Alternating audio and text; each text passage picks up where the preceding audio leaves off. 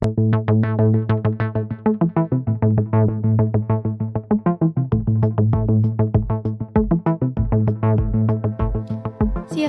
újra itt a Data Pop Japan Podcast legújabb epizódjában. Ez egy két hetente hétfőnként jelentkező podcast, és ahogy a cím is sejteti,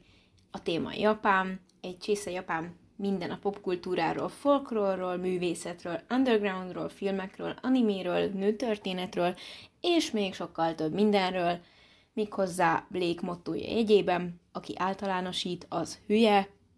magam sem mondhattam volna szebben, és a mai téma, nos, eléggé izgulok miatt, mert erre, a, erre az adásra igazából már két éve készülök, mert igazából ez volt a podcast megalapításának, a podcast elindításának a kiindító momentuma, ugyanis nem tudom ki volt már ö, kiárt hasonló cipőben, de ha már baszott fel titeket annyira bármi film, zene, sorozat, hogy úgy döntöttetek, hogy erre reflektálnatok kell, mert biztos rengeteg embert érdekel a véleményetek, de de igen, igazából egy film az oka annak, hogy elindítottam ezt a podcastet, amiért el akartam indítani egy platformot, ahol reflektálok ö, kulturális nézőpontból, történelmi aspektusokból a japán kultúrával kapcsolatos dolgokra. Ez pedig mi más lenne, hanem a 47 Ronin című mestermű. Ezt a filmet pont két éve néztem meg, és hát hagy maga után névi kívánalmat, és um, itt enyhén fogalmaztam. Örülök, hogy 2013 óta igazából csak most felnőtt fejjel, és már a japán kultúrával kapcsolatos tanulmányaim során néztem meg, mert így tök más szemszögből tudtam, volna, tudtam nézni. Mondjuk azt én, hogyha korábban megnézem, már akkor is rájövök 2013-ban, hogy ez egy kurva szar film, és itt nem csak azért, mert hangyafényi köze sincsen az eredeti történethez, azt leszámítva, hogy volt a 47 gazdátlan szamuráj, akik megbosszulták gazdájuk halálát, és a nevek azonosak, leszámítva Keanu Reeves karakterét, akiről még bővebben lesz szó. De még ettől függetlenül is, ha nem nézzük azt, hogy mennyire kulturálisan inappropriate ez a film, akkor is látható és érzékelhető, hogy ez egy borzasztóan rosszul megrendezett film, amiben rengeteg pénzt töltek, hogy egy hatalmas nagy ö, fantáziavilág, gazdag fantáziavilággal megalkotott ö, új gyűrűkurát, de távol-keletbe helyezve fognak megalkotni, és lett egy ilyen kurva nagy katyvasz, aminek semmi köze nincsen a valós történelmi eseményekhez sem, annak ellenére, hogy még a film elején is elmondják, hogy, és idézem, ez az ősi feudális Japánban játszódik ez a történet, amikor a shogun uralta Japánt, és ugye bár a szamurájok tartották meg a békét ebben az időszakban, és emellett a film a címe is elárulja, hogy ez igen a 47 Ronin legendáján alapuló történet, ráadásul még az is szerepel, hogy a Csűsingura című könyv, vagy a történet alapját, ez a Csűsingura című könyv az, ami összefoglalja magát a 47 Ronin legendáját a japán irodalomban. Már maga a felvezető is egyébként számos problémát felvet, ugyanis a, itt az ősi, feudális Japán itt um, nem éppen. Tehát azért 1700-ban játszódik a történet, pontosabban az 1701-től 1703-ig tartó uh, időszakot öleli fel a film. Ezt én annyira nem ősinek. Én értem, hogy Japánban itt máshogy értelmezendőek a korszakok, de ez akkor sem ősi, könyörgöm, 1700 az az újkor. És Á, úristen, most egy vérzést kapok, szóval nem tudom, mi lesz itt később, úgyhogy szerintem vegyétek lejjebb a hangerőt, hogyha ezt hallgatjátok, mert lesznek itt még ehhez hasonló kifakadásaim. De mindegy, ez egy probléma. A sok másik millió problémán kívül, és most szépen ezen végig is fogunk menni. Aki egyébként esetleg lemaradt volna erről a csodálatos filmről, nem veszítettetek semmit, sőt, megmentettetek számos agysejtet, azzal kihagytátok ezt a fantasztikus élményt, de akkor, ha esetleg felkeltett az érdeklődéseteket, akkor most elvenném a kedveteket attól, hogy megnézzétek. Először felolvasnám a port.hu által közölt tartalmát, szinopszisát a filmnek. Tehát ez egy nagyszabású 3D-s fantázia kalandfilm, az egyik legrégibb ősi japán történet alapján készült, megint ez az ősi istenem. Keanu Reeves alakítja Kite, a számkivetettet, aki csatlakozik Oishihez, a 47 Ronin vezetőjéhez. Együtt akarnak bosszút állni az álnok nagyúron, aki megölte gazdájukat, és kitiltotta földjéről a szamurájokat. Mondjuk ez sem teljesen igaz, na mindegy. Tehát, folytatom, hogy szülőföldjük becsületét visszaállítsák, a harcosok olyan küldetésbe kezdenek, melynek viszontagságai az egyszerű harc, melynek viszontagságai az egyszerű harcosokat elpusztítanák. A látványos film oly módon kelt életre a lenyűgöző tájékat és a hatalmas csatákat, hogy az még ebben a mű, hogy ahogy azt még ebben a műfajban sosem láthattuk, hát, de hogy nem, ennél igazából csak jobban. De amúgy ez nagyon jól megfogta a port.hu, hogy iszonyú hatásvadász a film, de ezen kívül túl sok pozitívum nem mondható el róla, ráadásul eléggé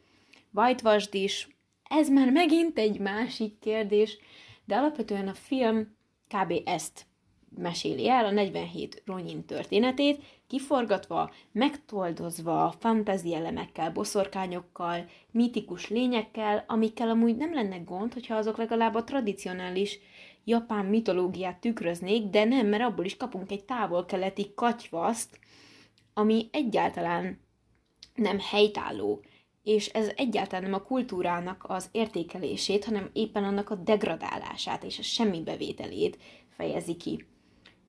De igen, a filmben van egy Kai nevű karakter, aki egy félvér, egy angol öm, hajós kereskedőnek a fia, és egy japán parasztasszonynak a közös gyermeke. Ő az, aki ugyebár Asano daimyo, vagyis az Asa, Asano nevű szamurájnak a földjén, birtokán, provinciájában él. Ezt egyébként Hannak nevezték akkoriban, ez volt ugye, maga Asano is egy Han daimyo volt, egy nagyon magas rangú szamuráj, aki ugyebár befogadta Kite kiskorában, annak ellenére, hogy még ráadásul egy szörnyként is tartják számon, hiszen van valamilyen természetfeletti kis fűszer abban, hogy ő honnan jött, illetve ugye bár hát egy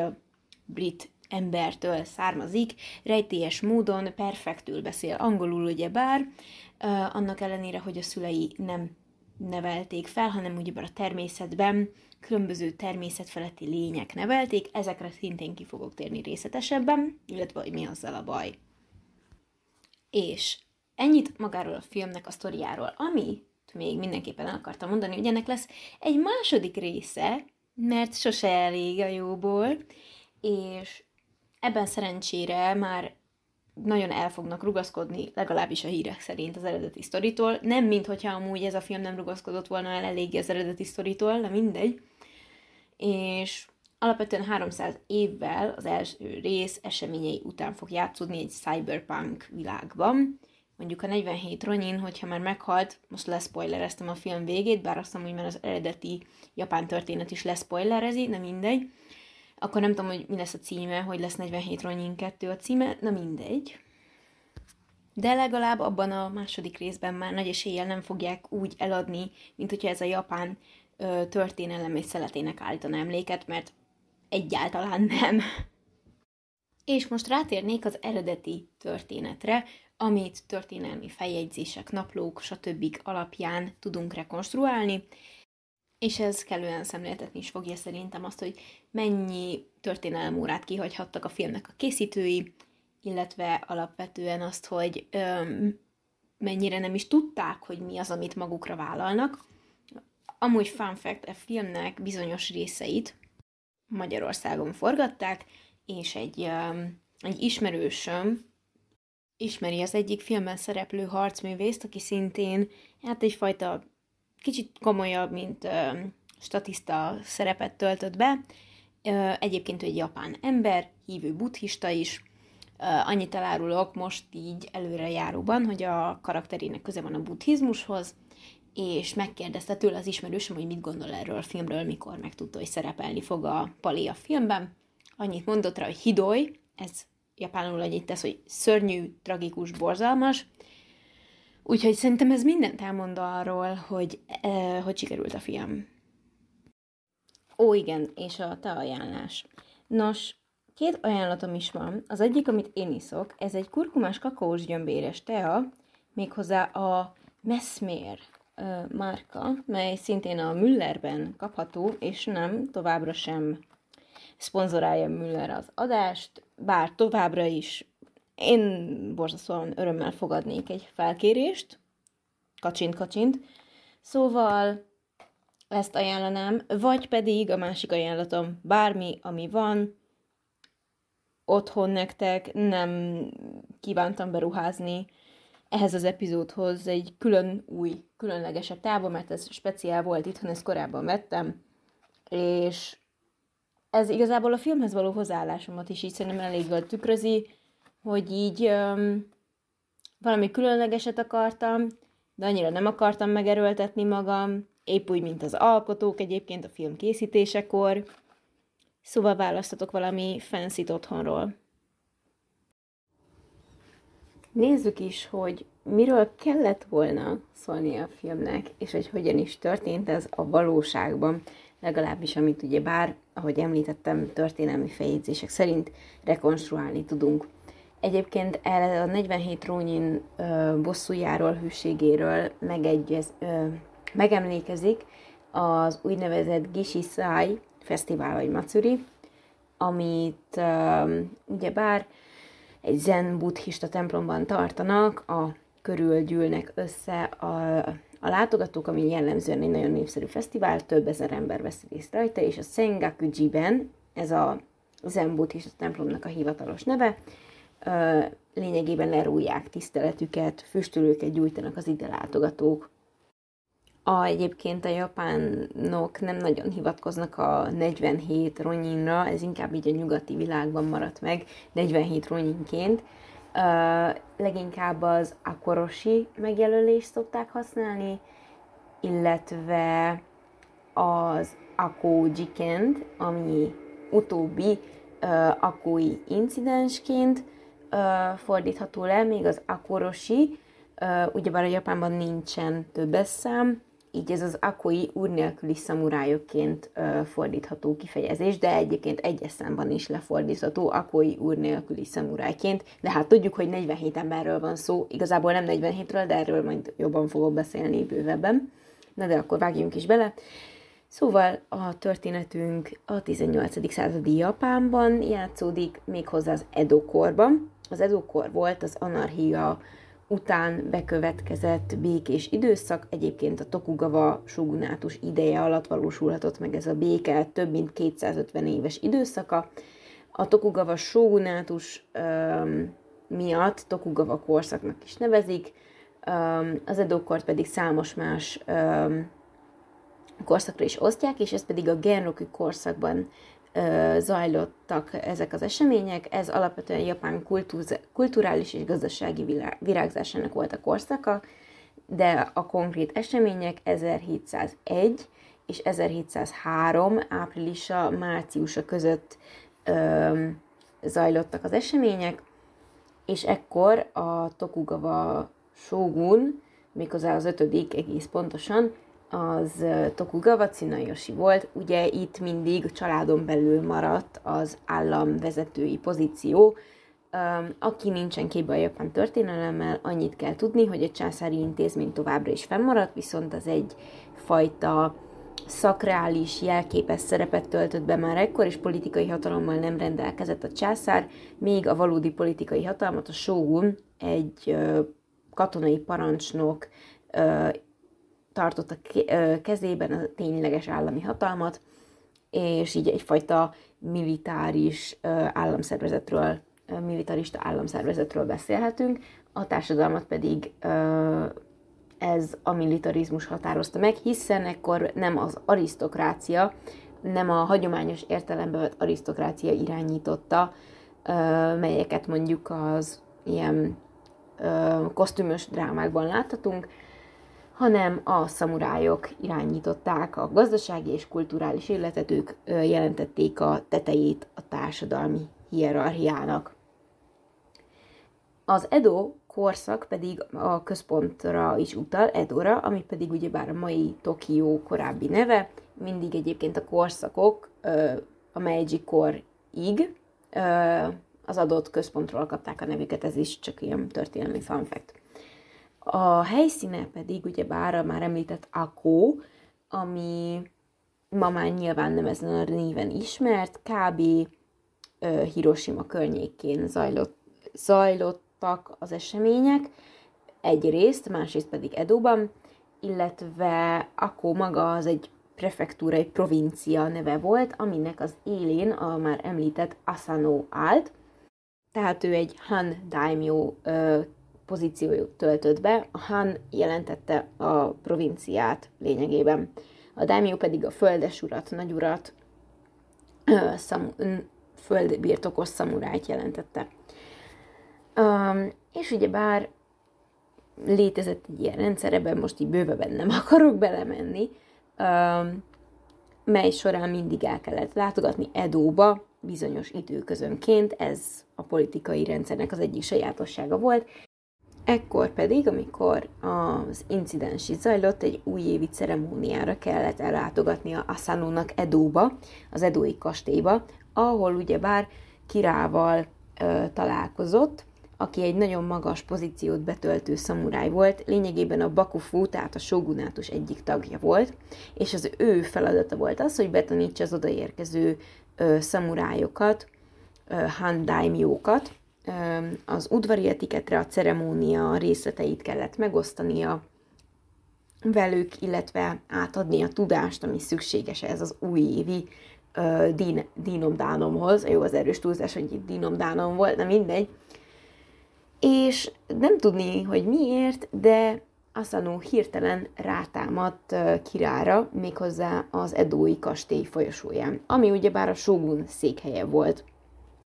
Ez pedig hatalmas nagy hiba volt, már csak azért is, mert törvényileg tiltva volt az, hogy az Edói kastély területén ezzel is a békét szimbolizálva bárki kardot ránthasson, nemhogy egymásra támadjon, másikra rátámadjon, nem hogy egy magasrangú szamurájra rátámadjon, további szabály pedig, további szabály vonatkozott arra is, hogy hogyan kell kezelni az ezen törvényt megszegő szamurájokat. Mindkét szamuráj ugyanazon büntetést kellett, hogy megkapja, egyenlő mértékben, hogyha kardot rántottak, és tök mindegy volt, hogy ki támad kire. Viszont a problémát itt az okozta, hogy a sógun egyedül Asanót büntette meg. Bár hozzáteszem, hogy Kira a feljegyzések szerint nem rántott kardot, így lényegében nem történt szamuráj összecsapás, csak egy merénylet egy magasrangú politikus ellen. Üm, így hát Asanót Szeppukura ítélték, tehát rituális hasfelmetszéssel elkövetett öngyilkosságra. A problémát az okozta, hogy további kivizsgálás lényegében nem zajlott, Asanót nem büntették meg, pedig hivatalosan ugye bár meg kellett volna büntetnie, hiszen ő is részt vett a konfliktusban, bármennyire nem rántott kardot. Itt egy kicsit ö, bonyolódik a sztori, és a Shogun alapvetően az egész családot eltávolította a hatalomból, az egész Asano klant, a vagyonukat elkobozták, és az ő alárendelt szamurájaikat is szélnek keresztették, tehát minden nekik dolgozó más szamuráj rónyinná vált, tehát gazdátlan szamurájá, akik ugyebár jelentős szerepet fognak betölteni ebben a történetben,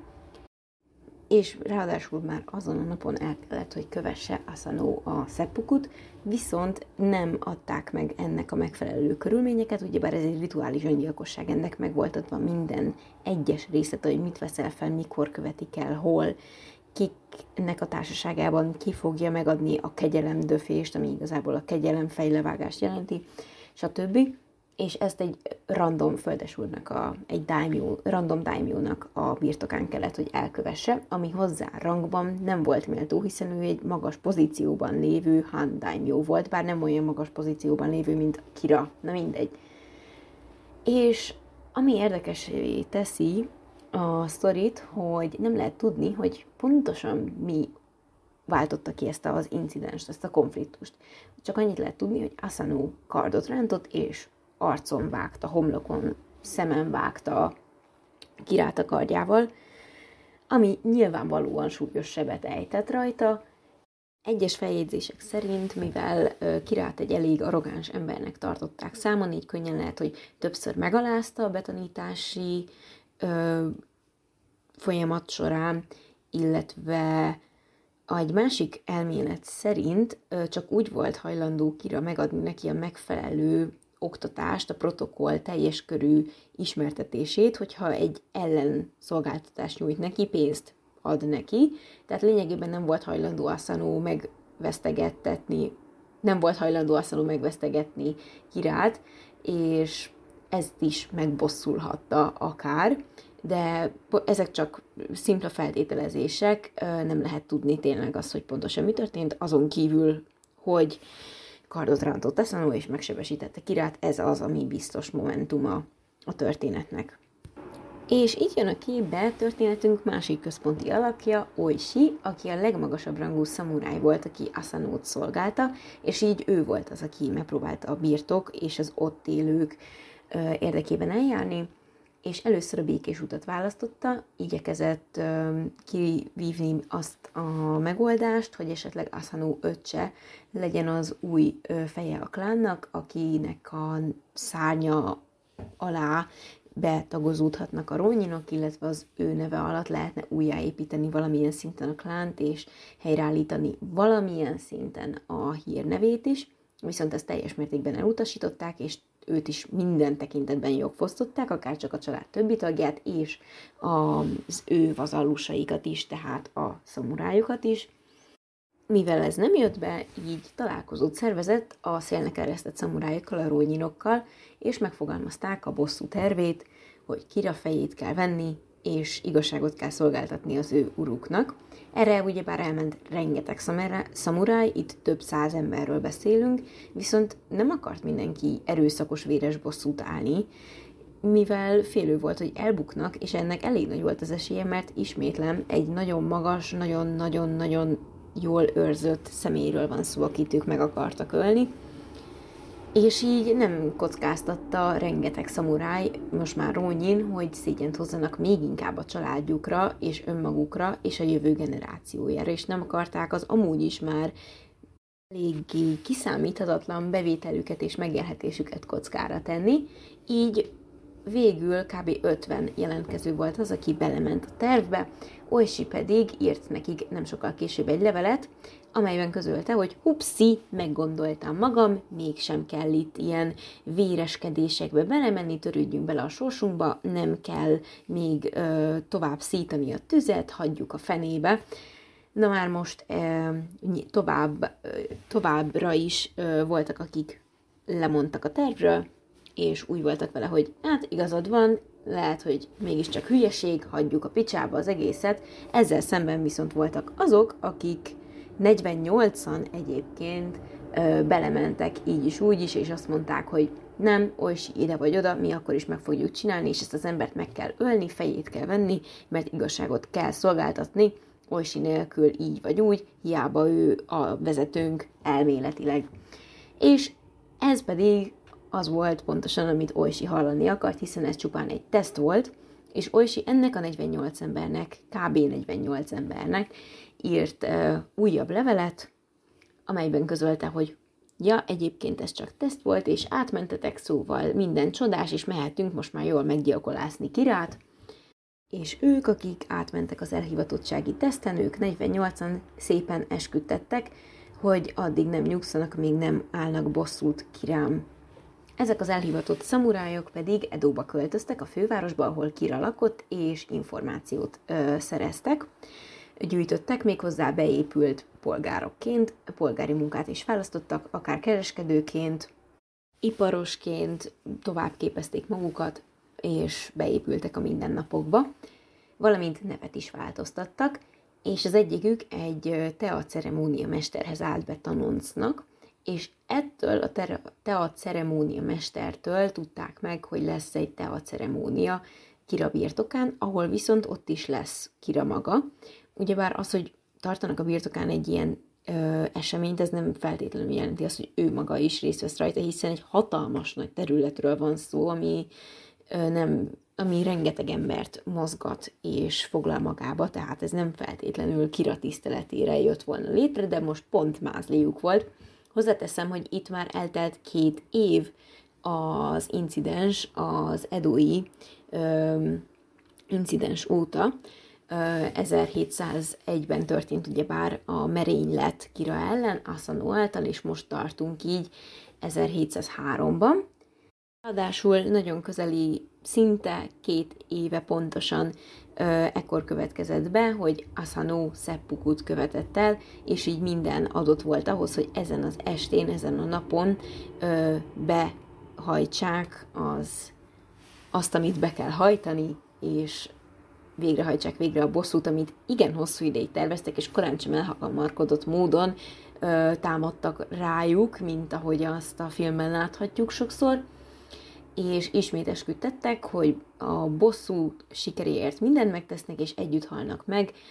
és ha az egyikük elbukik, a másik is bukik velük, és nem fognak elmenekülni. A cél pedig ugyebár egyértelműen az volt, hogy Kira fejét vegyék, illetve azt Asano sírjához vigyék, és így szolgáljanak neki igazságot, és lerújják előtte a tiszteletüket is. És egyáltalán nem a túlélés volt a céljuk, az, hogy a bosszú után ők elmeneküljenek, és bujkálva éljenek életet, valószínűleg nyomorban és folyamatos rettegésben, hanem egy üzenet közvetítése volt a céljuk a sógun irányába, lényegében azt akarták kifejezni, hogy hibásan ítélkezett, és ők fogják ezt helyre tenni, ők fognak igazságot szolgáltatni, és igazából már folyamatosan, a, mire, amíg készültek a bosszú megvalósítására, már ö, lényegében készek voltak meghalni, abban a pillanatban, hogy feléled bennük a bosszú vágy, szóval itt egyáltalán nem egy orgyilkosságról van szó, ami után elsúnyogunk, és úgy teszünk, mintha semmi nem történt volna, mert akkor tényleg bűnözőként tekintenének rá, rájuk a mai napig, és nem pedig hősökként, akik a hőség ideáljai. Ezt követően pedig, ami még érdekesebbé teszi szerintem ezt az egész tervet, üdvözölték a környezőeket, a környező szomszédokat, és előre bocsánatot kértek az esetleges kellemetlenségek miatt, mivel ők közölték, hogy egy bosszút fognak végrehajtani, így racionálisan gondolkodva hagyományok szerint jártak el, és így ö, teremtették meg a körülményeket is. Tehát egyáltalán nem ö, volt ez ö, titok, hogy ők mit szeretnének, hiszen ők ezt ö, így tartották igazságosnak. Egy magát a bosszút, valamint azt, hogy illendően viselkednek a környezetükkel. Így ugye bár ezen az ominózus decemberi estén Kira a birtokára támadtak, Kirának a fejét pedig sikeresen levágták, és ezt követően pedig elhelyezték őket a már említett templomnak a elhelyezték Kira fejét a már említett templomnak a kertjében, és várták a sógun ítéletét, viszont 46 ember volt az, akit Szeppukura ítéltek, lényegében megkapták a kegyelmet, hogy Szeppukut követhessenek el ők is, akárcsak Asano annó 1701-ben, mivel a sógunt megérintette a hűségük, hiszen nyilvánvalóan nem ismerte el, hogy az ő hibája volt az egész, mert elfogult volt, és mert nem hozott annó igazságos ítéletet, így ugye bár megadta nekik a, azt a jogot, hogy felelősséget vállalhassanak a saját tetteikért, és rendelkezhessenek a saját életük, illetve haláluk felett is. Ez hatalmas kiváltságnak számított abban a korban, és lényegében a legnemesebb halálnemnek is a seppuku számított, amikor tényleg önkezeddel vethettél az életednek véget, és teljesen kontrollálhattad a sorsodat, és nem pedig bűnöző módjára kivégeztek azért így szerintem elég jól érezhető a különbség a kettő között, és 46-an várták egyébként, ahogy már említettem, a Shogun ítéletét ebben a szentélyben. Nem lehet tudni egyébként, hogy a másik kettővel mi történt, ugyebár összesen 48-an követték el a Kira elleni támadást, testet pedig, holtestet nem találtak a környéken, így nem lehet tudni, hogy a két személlyel mi történt, tehát így már elég egyértelmű, hogy pontosan nem 47 Ronyinról van szó, hanem 48-ról, illetve 46-ról, akik ugye bár végül más-más birtokokon követték el a szeppukut a megadott uh, rituális formátumok szerint. Ugyanis azt tette volna őket bűnözővé, ahogy már említettem, hogyha elmenekülnek, és nem vállalnak felelősséget a tetteikért, illetve hogyha uh, kivégzik őket. Viszont így szamurájként, ténylegesen szamurájként haltak meg és mindemellett még abban a kegyben is részesültek, hogy ugyanoda temették őket, ahova Asanót, így az úr, illetve az ő szolgái, akit, akik szolgálnak, ők mind együtt nyugodnak egy területen. Felmerülhet egyébként a kérdés, hogy mi lett ezután a kiraklánnal, Nos hát, a, a fiát királynak felelősségre vonták apja tetteiért, és elküldték Edóból, ahol addig lokott, lényegében birtokfosztották, és eléggé nyomorúságos körülmények között betegen halt meg nem sokkal később, és a történet ö, gyorsan elterjedt, gyorsan szányra kaptak a plegykák, a 47, pontosabban 48, illetve 46 rónyin tetteiről. Rövidesen ők lettek a hűség mintaképei, ideájai, próbálták ugyebár visszaszorítani ennek a történetnek a terjedését és a népszerűségét, viszont ettől függetlenül példaképek lettek a jövő generációi számára, mivel mint halálig harcoltak és megtestesítették a busidót, a harcosok útját, illetve azt, ahogy a nagykönyvben meg van írva, képviselték. Egyébként animéből ismerős, le, ismerős lehet a Shinsengumi, róluk is fogok majd egyébként tervezek egy podcast epizódot csinálni, mert az ő történetük is nagyon érdekes, hasonló nagy hőstetteket vittek véghez, mint a 47, vagyis hát tudjuk, hogy ez nem teljesen pontos szám, Rónyin, de alapvetően megfigyelhető a japán kultúrában, hogy gyakran szimpatizálnak azokkal, akik vesztettek, és gyakran őket emelik úgymond piedesztára. Ezt egyébként Hogan Bikinek nevezik, a, vagyis szimpátia a tragikus hős iránt, hiszen velük tud azonosulni a néző, a hallgató, hiszen velük lehet szimpatizálni, mindig a gyengéket részesítjük előnyben, nekik fogunk drukkolni, hogy hát ha mégis túlszárnyalják az elvárásainkat és erőt vesznek magunkon, valamint azért is lett, hogy bár népszerű a 47 rónyinnak a legendája, mivel kevesebben voltak, és túlerővel szemben sikeresen véghez vitték azt, amit akartak, mert azért ott egy hatalmas nagy birtokról van szó, egy fontos államfőnek, egy állami sze- egy államszervezetben fontos szerepet betöltő személynek a magasan, szigorúan őrzött birtokáról van szó. Azért itt 47 ember csak úgy oda megy kaszabolni, azért ez érezhetően merész ö, vállalkozás, és így nyilvánvalóan ott volt az a levegőben, hogy kudarcot fognak vallani, de nem, sikerült nekik, és megcsinálták azt, amit szerettek volna. Úgyhogy így ez is ö, hozzájárult ahhoz, hogy ők példaképként ö, állnak a mai napig nagyon sok ember szemében, és a mai napig nagyon sokszor előveszik ezt a történetet, ezt a legendát. És akkor most rátérnék arra, hogy mi az, amit nagyon benézett a film, lényegében mindent. Mindenek előtt a Shogun személyéről szeretnék beszélni, egészen pontosan az ötödik Shogunról, Tsunayoshiról, aki ugyebár a Kutya Shogun néven vált ismeretessé. Azért is szeretném az ő karakterét a filmben ö, kiemelni, mert hogy felségednek szólítják, amikor ő ellátogat Akóba. Mm, nos, ez több szempontból is problematikus jelenet, hiszen a Shogun ő mindenható ura Japánnak a császáron kívül, politikai, gazdasági és más tekintetben is, és őt nem felségednek szólítják, mert az ugyebár a császárt megillető megszólítás, és hozzáteszem, hogy számos sóguni cím létezett, illetve más-más katonai pozícióra is hivatkoztak sógun néven, viszont ugyebár a sógun az egy általános elnevezés, és például, amit az első Tokugawa sógun, akivel elindult ez a korszak, ugyebár ő a Seitai sóguni címet élesztette újjá lényegében azáltal, hogy ő a császártól kapta meg ezt a címet. Ez nagyon fontos, mert ugyebár a császárság továbbra is létezett, ahogy ezt már nagyon sokszor említettem, ő volt az, aki a jelképeit jelentette az országnak, aki lényegében az összetartó szakrális erőt jelentette a Szigetország felett, és jelenti egyébként a mai napig. Nyilván politikai szerepvállalás nélkül. És akkor most kanyarodjunk is vissza Tokugawa Tsunayoshi-ra, a kutyasógunra. Ő ezt a gúny nevet onnan kapta, hogy a kutya évében született, és azt ajánlotta neki az anya által támogatott, ajánlott buddhista szerzetes, hogy hozzon számos intézkedést a kutyákkal kapcsolatban, lényegében a jó szerencse érdekében,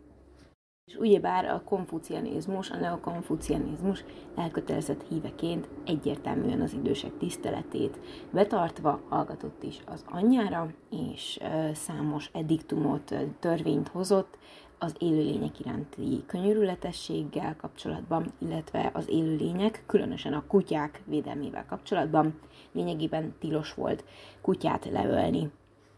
Egyébként ezeket a törvényeket sórői avare minoreinek hívták, ha valakit érdekel, keresni rá nyugodtan. Most ebbe bővebben nem mennék bele, de az lett a végeredménye ennek a törvény sorozatnak, ennek a számos ediktumnak,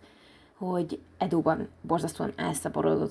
elszaporodtak a kutyák, rengeteg kóborkutya ö, járta az utcákat, és rövidesen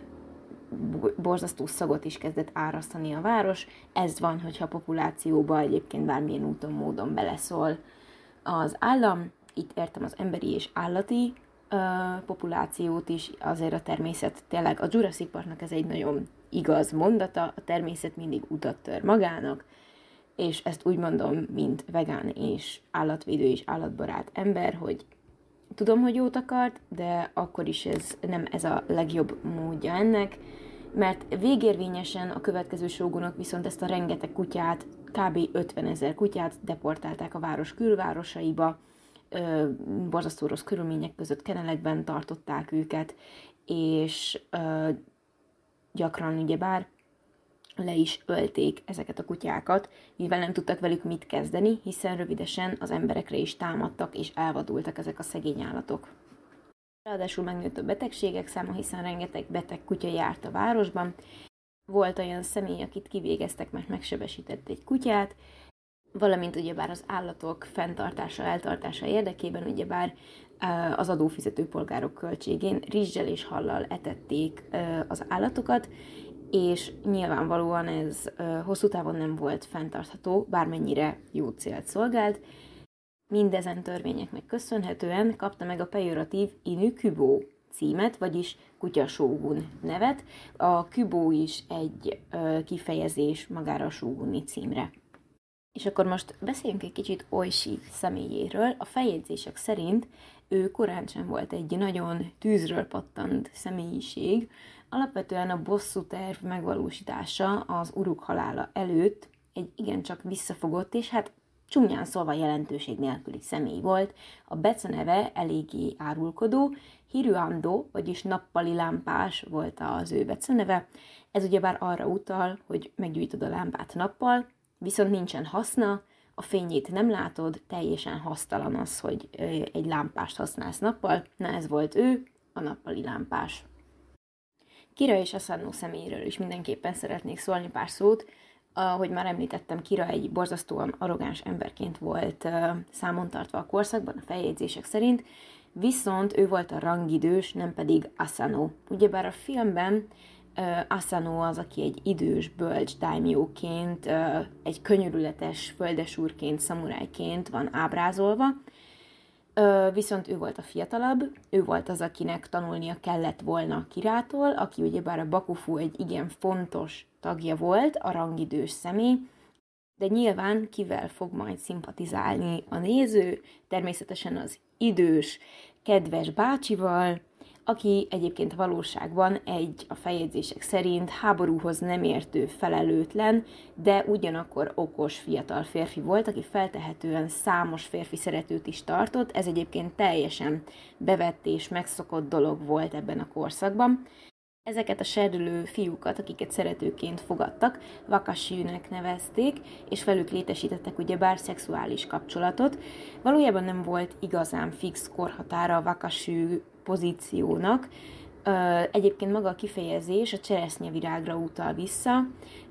alapvetően a szépségüket hasonlították a cseresznye virágzásához, hiszen könnyen jön, könnyen megy, amilyen gyönyörűen kicsúcsosodik, amikor virágzik, a szépsége olyan gyorsan, hirtelen és váratlanul is múlik el, de nagy általánosságban ez egy 14-15 éves kort jelentett, vagy amíg el nem kezdett rajtuk intenzívebben megmutatkozni a serdülés jele, és a pattanás például a szexuális érettségnek a jeleként volt számon tartva ebben az időszakban. Felül leborotválták a fejüket egy részben, egy ilyen kör alakú foltban, és ugyebár egy felső cofot csaptak rá, valamint egy hátsó coppal is rendelkeztek, és alapvetően ez a kivillanó kis kopasz folt volt az ő egyfajta szexepéjük, Ráadásul az ismertető jegyük a női kimonó, a füriszode volt, ez egy sokkal mély jellegű viselet volt, ugyebár ez a kimonónak az egyik típusa, egy hosszú ujja volt már akkoriban is, és a mai napig is egy ö, fontos darabja például a fiatal lányoknak, akik például a felnőtté válási beavatási ceremónia napján viselik a füriszodét.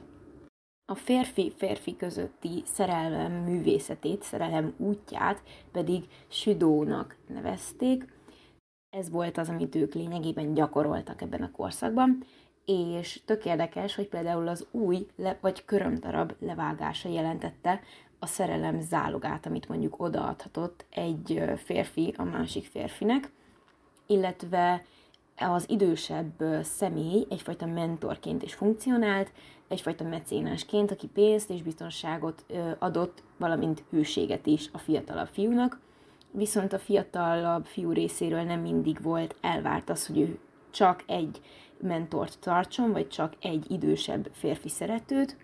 A vakasük voltak a vágy tárgya, tiszteletet is adtak ö, az ő személyüknek, emellett női szeretőket is tarthattak, vagy akár egy másik vakasűt is. Szerepeket tekintve pedig a vakasű volt általában alul a szexuális interakció során, mivel hivatalosan ő nem élvezhette a szexuális együttlétet, hanem az a mentorának, az idősebb félnek volt kvázi a kiváltsága. Őket egyébként egy harmadik genderként, egy harmadik nemként is szokták emlegetni. És mivel szamurájokról van szó, elvileg ez egy szamurájfilm lenne valahol nyomokban, vagy valahol a szíve mélyén, így mindenképpen szeretnék egy kicsit a kardokról is beszélni, mert nagyon sok tévhités, félreértés terjeng róluk. A katana az egy gyűjtőneve lényegében, a minden hajlított kardot ezen a néven illetnek, és ennek van számos típusa.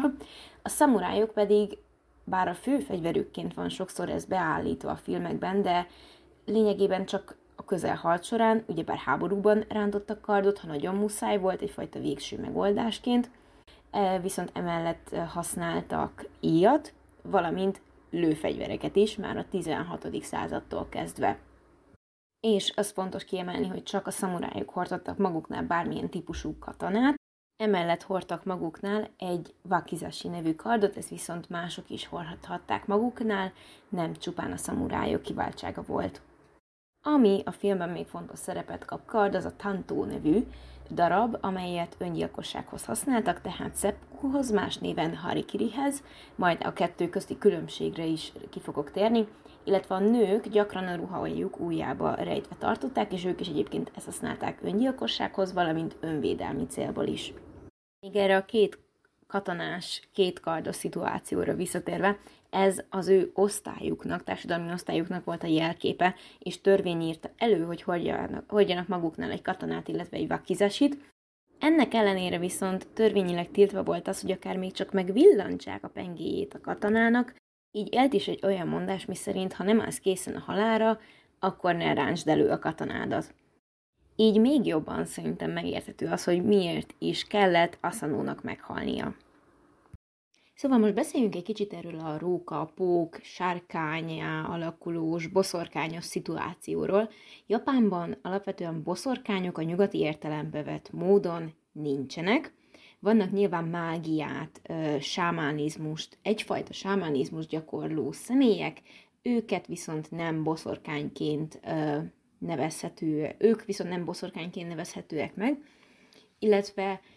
tény is való, hogy a róka az egy alakváltó állatnak, egy természetfeletti lényként van számon tartva. Ezt ugye bár kicinének nevezik, biztos, hogy nagyon sokan hallottatok már róla, és a popkultúrában is egy nagyon kedvelt alak, annak ellenére, hogy egy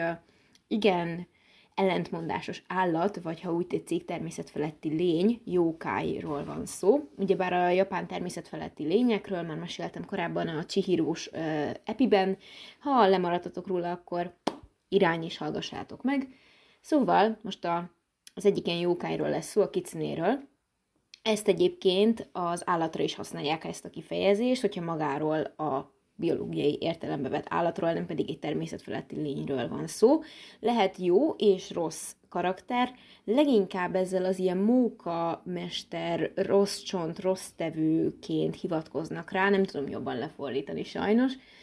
Ez is a nyelvek varázslatos erejét mutatja, hogy csomó minden nem lehet rendesen lefordítani egy bizonyos nyelvről. És kilenc farka lehet, és alapvetően minden századik életévét betöltve növeszt egy farkat, és a kilenc farkú róka pedig ö, 800 éves, ugyebár, hiszen már alapból van egy farka,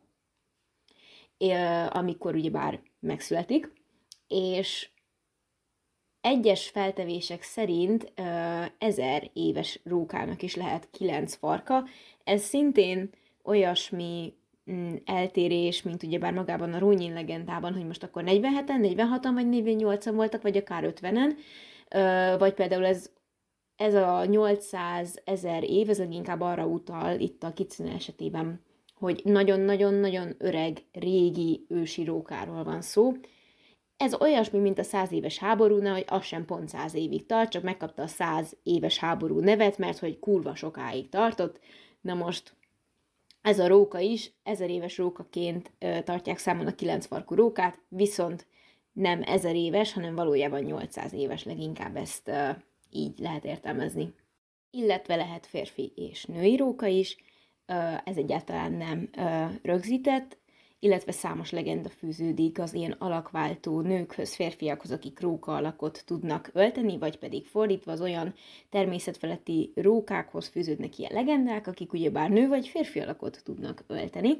és általános tévhit, hogy a kicunék elszívják az adott személy, egy kiszemelt személy energiáját, ez nem mindig van így, viszont van olyan kultúra, amiben viszont ez így van, főleg egyébként a koreai, mert a kitsune különböző típusai, rokonai, ha úgy tetszik, megjelennek a kínai, illetve a koreai kultúrában is.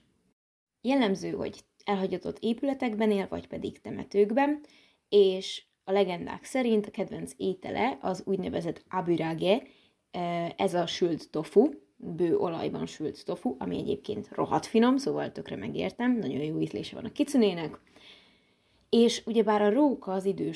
során, ahogy öregszik, egyre több erőt nyer, és ugyebár ezzel párhuzamosan nő meg a farkának a száma. Néha feltűnik a legendákban egyébként szeretőként, vagy valamilyen feleségként, aki ugyebár így beépül, beépül a kicüne az emberek közé, és beházasodik lényegében egy halandó ember családjába. De amúgy más jellegű természetfeletti erőkkel is bírnak ezek a rókák, ilyen például ugyebár az említett alakváltás, ami általában ugyebár egy személy, egy nőnek az alakját öltik fel leggyakrabban, vagy megszállnak egy adott személyt, ami szintén nagyon gyakori a történetekben, illetve az illúziókeltés, másoknak a, az átverése az, amihez értenek, de maga a kicune egy nagyon gazdag irodalommal ö, rendelkező jókáj állat a japán kultúrában, a popkultúrában nagyon mélyen beágyazódott, rengeteg mindenben feltűnik, ha csak inspirációként már akkor is ö, rengeteg dolgot említhetnénk, úgyhogy ennek mindenképpen tervezek egy külön epizódot szánni, mert nagyon érdekes dolgokat ö, tudnék megosztani róla, és hogyha érdekel titeket, ö, akkor tudassátok velem bármilyen platformon, bármilyen elérhetőségen, ami megvan adva, Instagramon, e-mailben, reklámhelyeit véget is érne, és akkor folytatnám, hogy mi az, ami még nagyon elcseszett dolog ebben a boszorkányban, és alapvetően nem lenne gond ezzel a karakterrel, ezzel a boszorkány karakterrel, ha nem így neveznék, mert ugyebár az elején feltűnik Róka képében. Nyilvánvalóan rendelkezik természetfeletti erővel, így meghagyhatták volna simán azt, hogy ő egy kicine, aki ugyebár természetfeletti erőkkel bír, és nyilvánvalóan alakváltó. Viszont ők mindenképpen valami nyugati terminológiát kívántak alkalmazni a készítők, és ráagadták ezt a abszolút helytelen kifejezést, mert ahogy említettem, Japánban nincsenek nyugati értelembe vett boszorkányok. Ráadásul, ugye, ahogy említettem, illúziót teremtő is a kicune. Tehát úgy tök logikus lett volna, hogy ugyanúgy egy illúziót teremt, aminek a csapdájába esik ugyebár Asano, ahogy a filmben is történt, Viszont nem, ő ott is átalakult egy pók póká, hogy aztán tudja illúzióba ö, csalni, csalétekre csalni lényegében a karaktert, Asanót, és így ennek semmi értelme. És így alapvetően egy jókáj mixet csináltak ennek a nőnek a karakterében, ennek a mágusnak a karakterében, mert ugye a pókká való átalakulásában így felfedezhető a Joro Gumo nevű jókáj, ami ma egyébként egy létező állatot jelöl, és leginkább hát így ribancpóknak fordítható le, ami elsőre furcsára, furcsának hangozhat, de ez ugye bár egy gyönyörű nő alakban megjelenő pók, ami így ejti csapdába áldozatát. Szintén egy jellemző vonása, hogy Biva Lanton, japán Lanton játszott zenével növelte csáberejét, majd áldozatát elvakította az általa kilőtt hálóval, és felfalta ezt követően jellemzően férfi áldozatait. És akkor most beszéljünk a sárkány motivumról, ami szintén nem helyesen jelenik meg a filmben, és ahogy haladunk előre a podcastben, egyre inkább úgy tűnhet, hogy tényleg így mindenben a hibát keresem, de nem, mert pont, hogy ezek miatt, az apró kis részletek miatt lesz egy film jó film. Ráadásul, mint említettem, elméletileg, és ezt a készítők mondták egyébként az ilyen behind the scenes videóban, hogy mennyire tisztelegni akarnak a japán kultúra előtt a film készítésével, és nagyon odafigyeltek a részletekre, és elvégezték a kutatómunkát. Hát, pont, hogy nem, és ezekre szeretnék rávilágítani, mert pont ezért elhibázott dolog a film, mert olyan szándékkal készült, hogy ez bemutatja a japán történelemnek egy szeretét, az erősen újra gondolt verzióját, és mindemellett még öm, tiszteleg is a kultúra előtt, és ebben azért elég nyilvánvalóan megbukott a film. Ennek a bukásnak az egyik oka lényegében a sárkányok eléggé rossz uh, módon való megjelenítése. A japán kultúrában a sárkányok leginkább pozitívabb, uh, pozitív értelemben jelennek meg, ugyebár a kínai zodiákus ötödik állata, ami szintén ismerős lehet már egy korábbi epizódból, szintén ajánlom be, hogy hallgassátok meg. Ha már esetleg meghallgatátok a leges-leges legelső újévi epizódot, akkor már tudhatjátok, hogy leginkább a vízzel kapcsolatos természetfeletti lények, állatok, a sárkányok Japánban, és unblock egyébként Ázsiában, Kelet-Ázsiában. Felügyelete alatt tartják, felügyeletük alatt tartják a természet erőit, főleg a vizeket, esőt, tavakat, és mindenfajta vízzel kapcsolatos természeti jelenségeket, árvizet, apályt és jégesőt, viharokat. Valamint erősen eltér a nyugati sárkányképtől, amely ugye tüzet okád,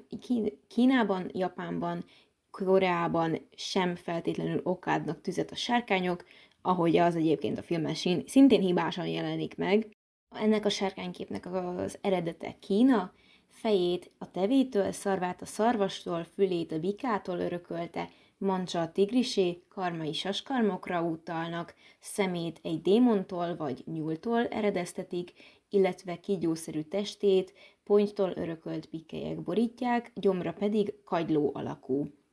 További érdekesség, hogy nem a fülével hall egyébként, hanem a szarvával. Ez a sárkánykép érkezett Kínából Japánba egy erőteljes kulturális, úgymond cserekereskedelem folyamán, Kína nagyon nagy hatással volt a kezdetek kezdetén a japán kultúrára és politikai rendszerre is, és nagyon sok kínai népi hiedelem érkezett meg ö, Japánba, gyakran a kínai jelentésrendszer pedig átalakult, vagy minimális változtatásokat eszközöltek rajta. Az ősi japán legendákban pedig a tenger alatti világ uraiként tartják számon, tartották számon a sárkányokat. Ahogy említettem, a vizet uralják, így nagyon sok természeti jelenséget hozzájuk kötnek. A, ki, a japán sárkányok télen a tengerek, folyók, tavak mélyén, medrében aludtak,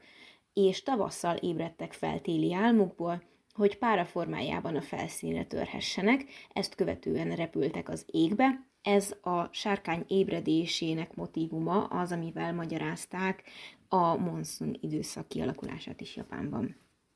Általánosságban az mondható el, hogy a keletek, keleti kultúra sárkányai leginkább istenekként, jótevőként vannak számon tartva, akik a földiek boldogulását hivatottak segíteni.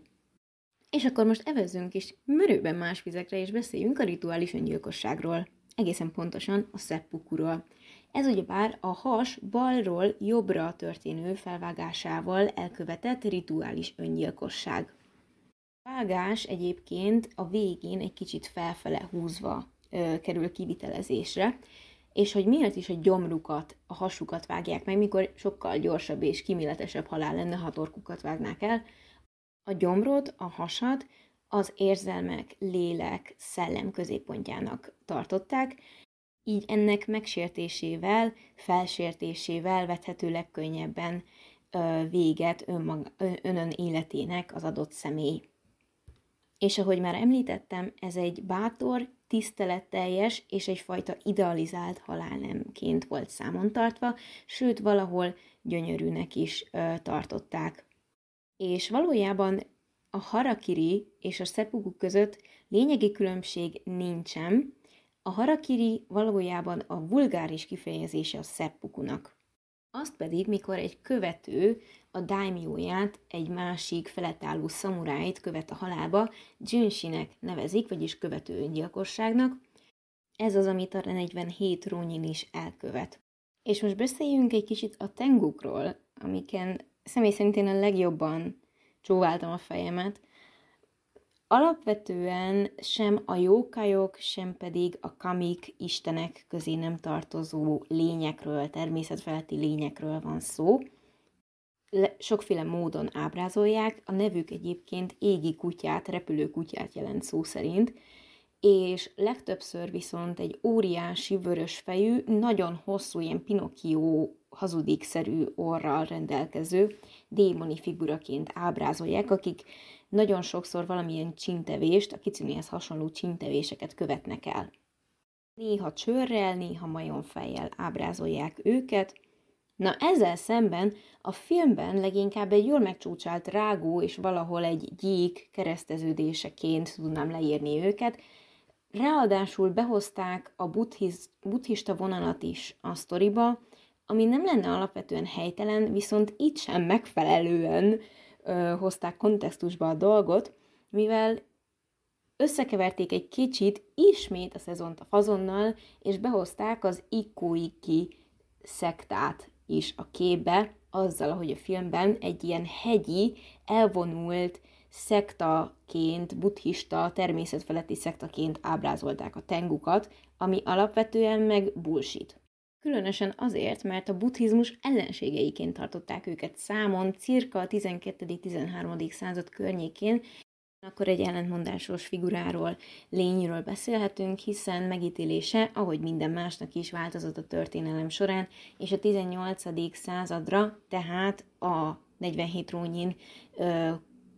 időszakában már egyfajta jótevő, segítő szellemé változott a népi mondákban, akik különböző szamurájukat is mentoráltak. Például egy nagyon híres figura volt, ilyen mentorált szamuráj harcos, Minamoto no Yoshitsune. Rosszul mondtam, hogy figura, mert ő egy létező személy volt, és őt egy tengu tanította meg elméletileg a kartforgatásra. Jellemző volt, hogy Yamabushiknak adták ki magukat, a Yamabushik voltak a hegyekben élő, aszkéta életmódot folytató buddhista szerzetesek, akiknek már egyébként természetfeletti képességeket tulajdonítottak,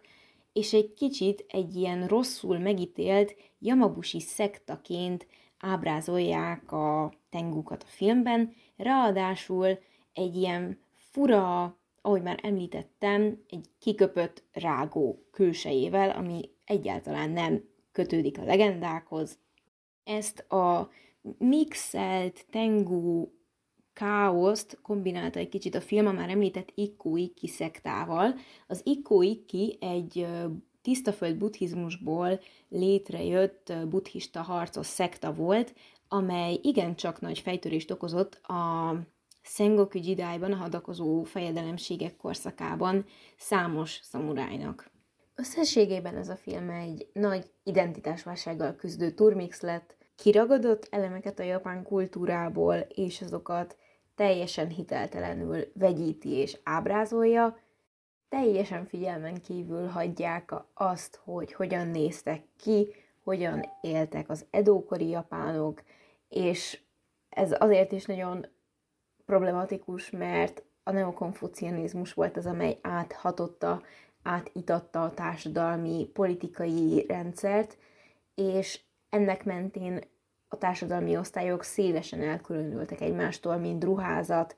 és haj tekintetében is, és ezeket sem tükrözi hitelesen a film. Ahogy egyébként a politikai helyzetet sem, hiszen ugyebár az Edokorban a Sakokü politikát követték, tehát az izolációs zárt ország politikát, és hogyha ezt figyelembe vesszük, akkor azért így, ha jobban belegondolunk, nem túl valószínű, hogy egy félvér purgyét csak úgy hagytak volna ott flangálni egy szamuráj birtokom, és nem tudom, biztos vannak ilyen jó lelkű emberek, de hogyha belegondolunk, hogyha valaki ennek a rendszernek a kiváltságait élvezi, nem valószínű, hogy kockáztatna az anyagi, kockáztatna az anyagi stabilitását, politikai, gazdasági hatalmát azért, hogy ott felneveljem egy országból kitiltott nemzetiségtől származó gyereket. És egyébként még csak nem is lehet az a mentsége a készítőknek, hogy nem volt miről példát venniük, hiszen rengeteg film készült már a 60-as évektől kezdve, öm, amely ezt a kort örökítette meg valamilyen úton, módon, sőt, magának a 47 rónyinnak a történetét is japán ö, filmkészítők megörökítették, így bőven volt miből válogatni alapanyagok ö, tekintetében. De egyébként még csak nem is kéne visszamenni olyan messzire a 60-as évekig, mondjuk az se volt olyan messze. 2002-ben például Oscar díjra jelölték az Alkonyat szamurája, kb. így fordítható le, Tasogare Seibei című filmet, amelyben például nagyon fontos ö, szerepet kap a borotválkozás, hajformázás rituáléja, és nagyon bemutatják azt, hogy ez milyen fontos is volt a szamuráj kultúrában, mert igenis volt ilyen. Vagy például ott volt 2011-ből a Harakiri, szintén ebben a korszakban játszódik, és ha ezeket az anyagokat, a filmes anyagokat használták volna, vagy esetleg, esetleg megfordult volna az agyféltekük egy eme apró szegletében, hogy konzultáljanak egy japán történésszel, esetleg, akkor talán egy hitelesebb képet kaptunk volna arról is, hogy hogyan létezhetett volna valamilyen úton, módon Keanu Reeves karaktere. És az ő karaktere már csak azért is problematikus, ezt a szót nagyon szeretem hajtogatni, úgy tűnik, de nagyon meghatározza ezt az epizódot, mert indokolt a szónak a használata, nem mindegy. Mert természetesen van egy legenda, van egy történelmi esemény, ami ugye bár megtörtént Japánban, és miért is kéne ezt úgy bemutatni, hogy megtörtént? Miért is kéne az, hogy a főhős esetleg Japán legyen? Miért kéne Japánnak lennie egy japán történelmi esemény öm, hősének? Nem is értem, miért feltételezek ilyen vadságot. Nem, legyen egy fehér, európai, nyugati férfi, akinek nem volt létjogosultsága a korszak Japánjában. Ez olyan szinten elbaszott elgondolás, hogy ezt is whitewashingolni kell, egy történelmi eseményt, aminek nyugati embernek semmi köze. És ahelyett, hogy egy történelmi személy egy ténylegesen létező szamuráj lenne idézőjelben a nap megmentője, nem, egy japán kontextusba helyezett John Wicket kellett megtenni idézőjelesen a nagy hősnek. Ez mi a fasz emberek? Isten, ez amúgy mindig nem hiszem, hogy ezt a filmet hogy valósították meg. És mielőtt bárkiben felmerülne, sőt, valószínűleg felmerült már egy pár emberben, hogy akkor ha ilyen kurva gáz ez a film, és a japán kultúrának az egyik borzasztóan szégyenteljes be mutatása, akkor miért vállalták el a japán színészek az ebben való szereplést? Nos, erre nagyon egyszerű a válasz. Nyilvánvalóan mindenki szeretne, gondolom a színészvilágban a színészek döntő többség azért szeretne feltörni világhírre, és szeretne minél nagyobb szerepeket kapni, és kevés japán színész van az, Watanabe Kenen kívül lényegében nincs olyan japán színész, aki így betört volna Hollywoodban, vagy a nyugati filmiparban, és nyilván mindenki ezt egy jó lehetőségnek ö, vélte, hogy akkor most egy kicsit feltörnek, nyilvánvalóan fogukat összeszorítva kellett végignézniük, hogy mit ö, művelnek ezek a kultúrájukkal, de hát ez van. A whitewashingon túl másik problematikus eleme Keanu Reeves karakterének, hogy nem lehetett akkoriban csak úgy bárkit felfegyerberezni. Tehát erre is többször utaltam, hogy a kardviselés, a katana viselése az a szamurájok kiváltsága volt. És ezt is nagyon sokszor elmondtam, és csak hangsúlyozni tudom, hogy egy magasrangú, egy magasabb rangú szamuráj nem fogja kockára tenni a saját egzisztenciáját azért, hogy egy random félvér kölyköt karddal felszereljen, amiért kivégeznének kvázi mindenkit, Ráadásul, ahogy említettem, a konfucianizmus alapján nagyon-nagyon-nagyon szigorúan elkülönítették az egyes társadalmi osztályokat, és bár a földművesek, a parasztok egy viszonylag magasabb pozícióban voltak, ettől függetlenül nem hordhattak maguknál katonát, és ugye bár többször is elhangzik a filmben, hogy egy paraszt származású fiúról van szó, tehát paraszt nem hordhat magával szamuráj fegyvert, ennyi kész, szevasz tavasz, ezen nem lehet mit variálni, származását tekintve még egy problematikus dolgot felvetnék, hogy ugyebár egy brit hajós kereskedőnek elvileg a fia, és ez azért sem reális, mert a britekkel már réges-régen ekkor megszüntettek minden létező politikai, diplomáciai, kereskedelmi kapcsolatot, és egyedül amúgy a nyugati országok közül a hollandokkal kereskedtek, tehát ha még egy félig holland, félig japán származású figuráról lenne szó, azt mondanám, hogy szememet hunyorítom, fogamat összeszorítom, de kvázi még ez egy hihetőbb storyline lenne, de nem, muszáj angol anyanyelvűnek lennie, bazd meg. És ha már az angol, hogy a picsába tanul meg angolul, perfektül, szülők nélkül, tekintve, hogy a történet szerinti harcos Jackie Chan személyiségzavarral küzdő tenguk voltak azok,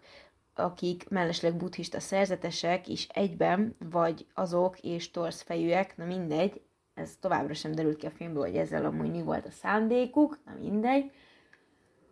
De hogy, hogy, tehát még így is, akkor japánul kellett volna, hogy beszéljen az egész kibebaszott filmben, nem hiszem el. És mielőtt teljes agyvérzést kapok, leszögezném így a téma lezárásaként, hogy attól még, hogy beleteszünk így néhány japán elemet egy filmbe, attól még az nem lesz egy kulturális